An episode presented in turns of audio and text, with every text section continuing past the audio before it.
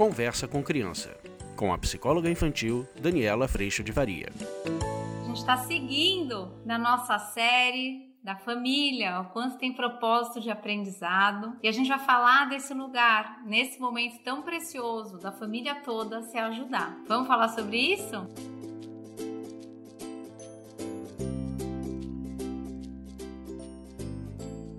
Gente, para falar sobre esse assunto, eu vou colocar duas perguntas que eu recebi. Uma da Andrea, que diz assim: Dani, você é abençoada. Linda, obrigada, graças a Deus. E ela diz assim: Mas aqui em casa você morre de pedir ajuda. Meu marido foi criado para não fazer nada, na opinião dele é minha obrigação limpar, passar, cozinhar, cuidar da nossa filha. E eu ainda estou errada se eu não dou conta? Como não surtar? E a outra foi da Patrícia, que diz assim: Eu estou escravizada há muito tempo aqui em casa. Não tenho empregada, tenho duas filhas, uma tem 18, outra tem 12, passa tempo implorando ajuda, mas é em vão, não fazem nada e eu acabo tendo que fazer tudo. Gente, você sente assim? Tem dias que eu sinto. Ontem, por exemplo, foi um dia desses. Entrou em sobrecarga, era aquela cena, eu pegando, pegando prato, pegando pires, pegando suplá, pegando tudo, tudo, tudo, tudo hora que eu me vi absolutamente sobrecarregada, até sobe o ombro, né? Você fica toda.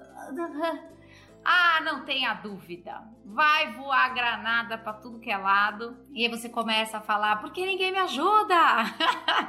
Isso aqui, eu tô sozinha, eu não aguento mais, e não sei mais o que. Aí eu dou uma chorada depois que eu solto todas as granadas. Aí eu também vou percebendo o que é que eu fiz comigo, porque afinal de contas, eu que fui pegando tudo aquilo. E aí eu vou querendo que o outro faça do meu jeito, ver se não tem. Se o outro não faz, eu acabo fazendo. E aí eu tô sobrecarregada de novo. Então, minha turma, neste contato tão apertadinho que a gente está vivendo, com pouquíssimas distrações, a gente está tendo uma oportunidade muito linda da gente perceber o quanto nós somos diferentes, o quanto nós agimos diferentes, mas o quanto a gente pode sim criar espaço de consideração. Nessa história da gente pedir ajuda, eu acho que existe uma, duas armadilhas muito comuns é sobre essa armadilha que a gente pode cair que eu quero falar com vocês, exatamente para que a gente cuide de não cair mais nessas armadilhas e que a gente realmente construa a oportunidade de viver colaboração dentro de casa.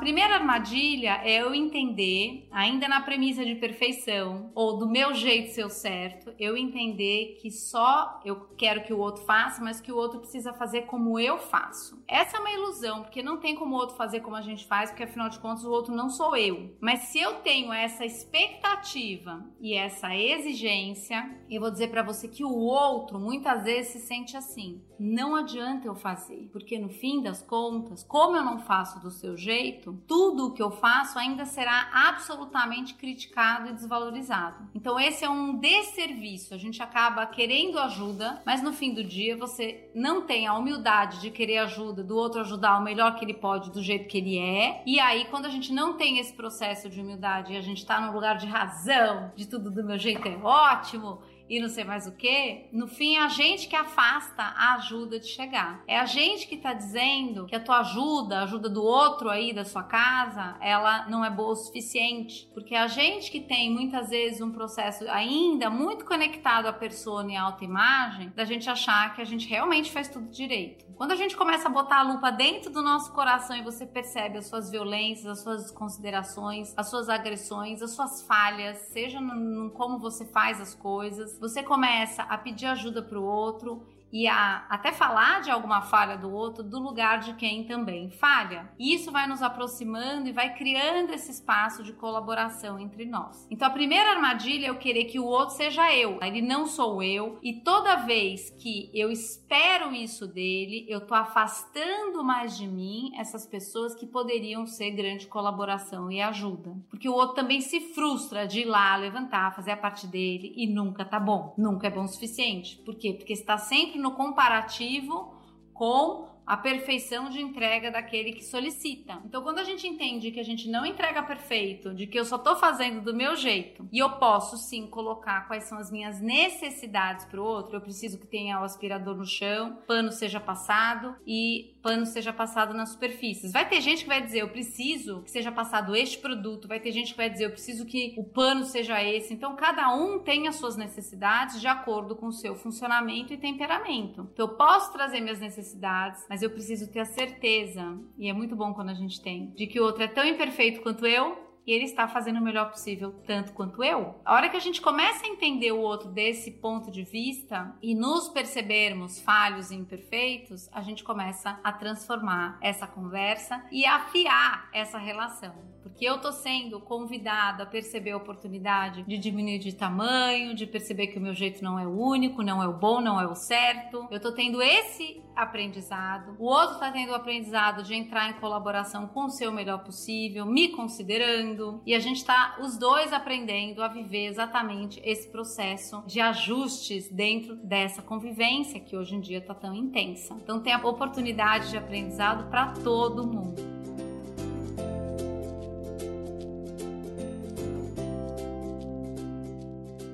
Agora, quando a gente está nesse lugar de perfeição e exigência e expectativa em cima do outro, percebam que a gente entra em conflito bélico, porque o outro vai virar para você e vai falar: "Eu vou fazer do meu jeito, não sou você". E aí você fica bravo porque ao mesmo tempo o jeito do outro te desconsidera, porque você também não conseguiu comunicar suas necessidades. Então a gente fica todo mundo brigando. E aí como a coisa fica nesse lugar, no fim o que que a gente escolhe? Você faz tudo. E aí você faz tudo, você se desconsidera, você se põe no lugar de sobrecarga. Eu tô até falando muito rápido, muito rápido rápido e aí você joga granada e coloca a culpa do teu desconforto em tudo que todo mundo não faz. Mas será que a gente está dando espaço para isso? Será que a gente está realmente pedindo ajuda e dando espaço do outro fazer da melhor forma possível, considerando que eu estou sim trazendo alguma necessidade de uma forma correta e não criticando? Percebem a diferença?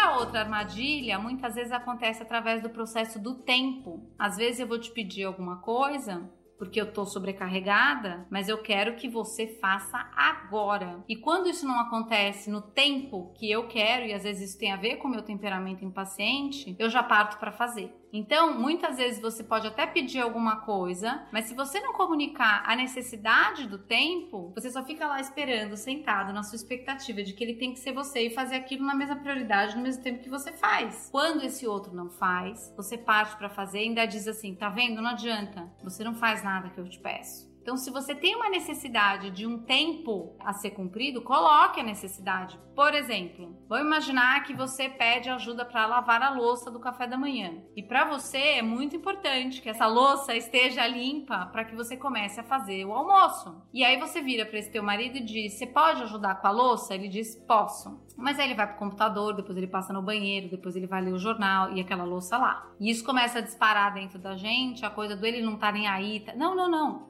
A louça tá na cabeça dele, mas tá dentro de um processo que tem do temperamento dele o lugar onde essa louça entre. Mas talvez essa louça não entre num lugar que esteja te considerando. Por quê? Porque a hora que você vai chegar para fazer o almoço, tem uma pia lotada de louça. Então eu posso dizer pro outro, olha, você pode me ajudar com a louça, mas eu preciso que seja até tal hora para depois eu começar a fazer o almoço com a cozinha limpa. Talvez esse outro vai dizer para você, não consigo agora, eu tenho uma conference call, uma reunião, um e-mail importante, eu não consigo fazer agora. Então, como é que a gente gente faz? Talvez a solução seja, faz o seguinte, então eu vou fazer a louça, não tem problema. Mas então a roupa, que pode ser lá pro final do dia, você pode cuidar de dobrar, botar para lavar e tudo mais? Por exemplo. Então, às vezes, a gente vai até trocar situações, pedir ajuda, trocar é, é, a atividade, mas dentro de um espaço de consideração. Se eu preciso disso com certa urgência e o outro não consegue me entregar, eu posso, então eu cuido disso, mas então você pode cuidar de tal outra coisa? E aí a gente vai ajustando essa caminhada, essa família,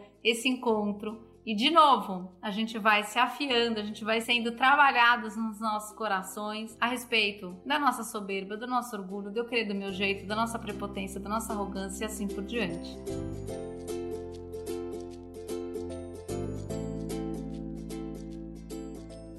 Então vejam nessa oportunidade se não está havendo a presença dessas duas armadilhas e se a comunicação ela não está muito mais pelo processo de eu faço tudo direito, eu me colocando numa autopercepção de dar conta de tudo. Isso é muito comum e na hora que a gente se sobrecarrega, a gente joga granada em cima das outras pessoas. Então, como é que eu posso comunicar a necessidade? Ó, oh, eu tô sobrecarregada hoje, hoje eu preciso de ajuda. Como é que vocês podem ajudar, por exemplo? Ou eu preciso que isso seja feito, vocês conseguem me ajudar com isso? Mas isso tem um tempo para acontecer. Vocês conseguem me ajudar com isso? Então, conforme a gente vai melhorando de que lugar eu falo, como eu me comunico, e onde eu coloco o outro nessa conversa, maior a chance da gente entrar em colaboração dentro das nossas famílias. E o propósito da gente ter o nosso coração trabalhado, a nossa humildade chegando, a gente sair de um lugar de razão, nosso relacionamento melhorando, ele também está se cumprindo nessas oportunidades. Então, ao invés da gente ficar num lugar de razão, reclamação e apontação de dedo, que a gente possa perceber as necessidades, perceber onde a gente está se colocando para abrir a boca antes de abrir a boca boca para que a gente possa falar com o outro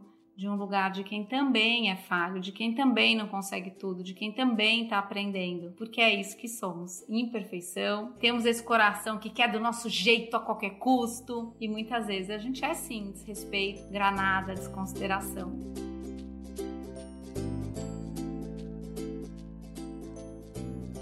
Eu agradeço muito a pergunta de vocês, o comentário de vocês. Eu convido vocês a botarem a lupa no coração. Se quiserem um espaço onde isso acontece, três vezes por semana, com muito suporte e acolhimento. Eu te convido para vir para o curso online. Ele está com um desconto de quarentena para que a gente possa realmente se dar suporte da melhor forma possível nesse momento. E eu agradeço muito a Deus por toda a clareza no meu coração, principalmente quando sai violência de mim. E eu espero que ele sim preencha seu coração de muito amor para que possa chegar a humildade, a gente possa crescer nesses momentos. Porque esse é o propósito. Um beijo, fica com Deus, agradeço muito a presença de vocês. Tchau.